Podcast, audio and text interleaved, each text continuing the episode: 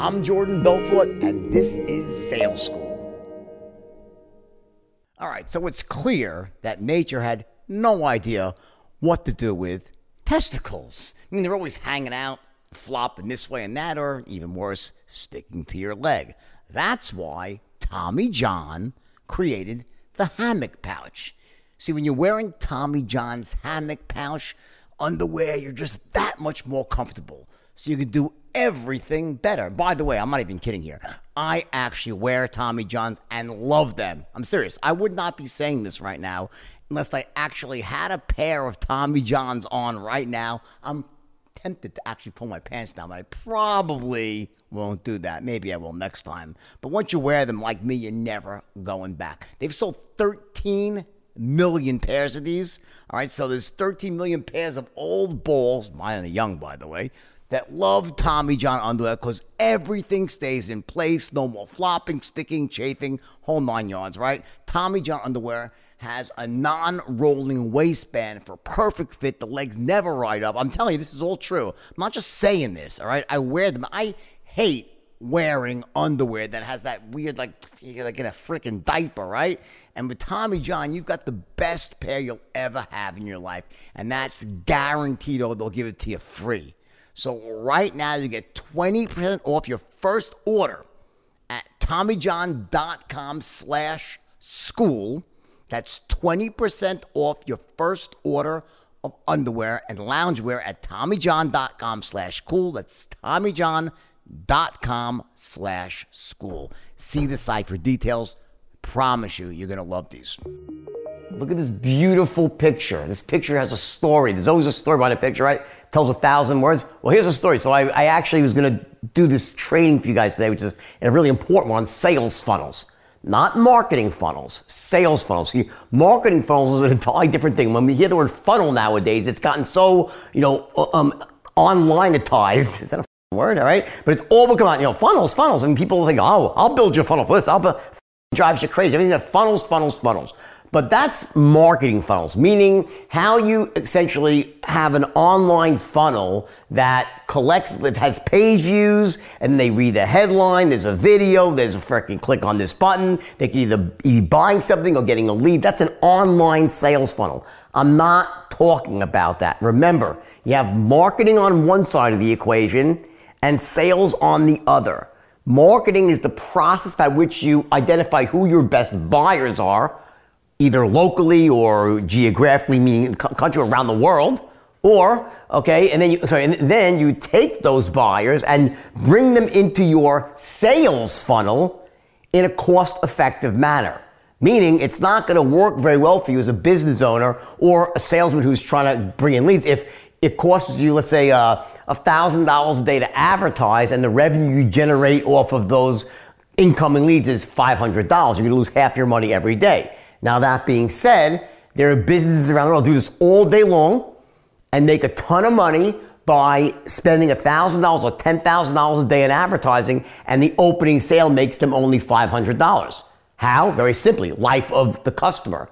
So while they only might make $500 in the opening transaction and lose half their money, if they have a great product and it leads to future business, then they can make $10,000 over the first year or 20 or 100,000 over the life of the customer. So it's a great exchange. But remember, cash flow wise, you got to be very, very careful that your marketing activities are at least somewhat offset by short-term income, or else you could have all the long-term profits in the world, but you're broke. You're constantly broke because you have negative cash flow. For big companies, yeah, you can finance it with money raised on Wall Street, but for the average person here, which you are, okay, success-oriented person who wants to get rich, remember, you you know, you got to be very cognizant that marketing is not just about bringing leads in; it's bringing leads in in a cost-effective manner. End of discussion. Because this is not a marketing discussion today. I will cover marketing funnels because I'm an expert at it. I got the, one of the top performing funnels in the world right now. So I know everything about it. I'm going to give you a great training. This is not about that. This is about just for today, a daily motivation, an understanding of what you should be doing as a salesperson, how you're supposed to organize your day, and how you can use a very simple technique, the sales funnel, to spot out where your problems might be. If you're having a dry spell, what's causing that dry spell? And also, how do you essentially motivate yourself or work backwards, meaning say, hey, I want to make X number of dollars a year. How do I ensure that outcome? Well, one of the easiest ways to ensure that outcome is by the use of the sales funnel and working backwards. Let me explain. So watch, this is your typical sales funnel here, sales funnel, not marketing funnel, right? And the funnel obviously has a cone shape, right? It goes from the, from the wide end to the narrow end. And what that represents is the obvious situation, the reality that when you call people, now remember, let me, let me stop. I'm gonna use dials. Okay, so you imagine you're on the phone, you're dialing the phone. But just as easily as dials, there's no difference. It could be door knocks, it could be people walking into your retail store. It doesn't matter. It's how many people enter into your sphere of influence that you could possibly have a chance to pitch. Okay, now, for instance, let's stick with dials and I'll go back and forth just to show you the, the equivalences, right? So imagine if you're sitting behind this, you're a telemarketer and you're a salesman, you're looking to dial the phone to eventually close sales. Now, I'm gonna use a very round number here of 100 dials per day. Some of you might think that's a lot. For those of you who are really in the business of using the phone to make sales, it's not a lot at all. You that number could be two to 300 a day easily. But we'll use 100 because it's a round number, right? Now, when you make 100 dials, you're not going to speak to, let's, let's assume you're calling businesses, right? Of those, of those um, dials, you might only actually speak to 50 people. 50 people, right? Because there's answering machines, there's um, wrong numbers, phones will ring off this, no one will answer. Okay, so you just you gotta find that every dial does not result in a connection. Okay, same thing goes with knocking on homes. You might knock on a door and no one answers, right? Uh, so, so it's not just because you knock does not mean that you actually get someone in front of you, right? So we have doors, dials, whatever it might be, or people might walk in your store.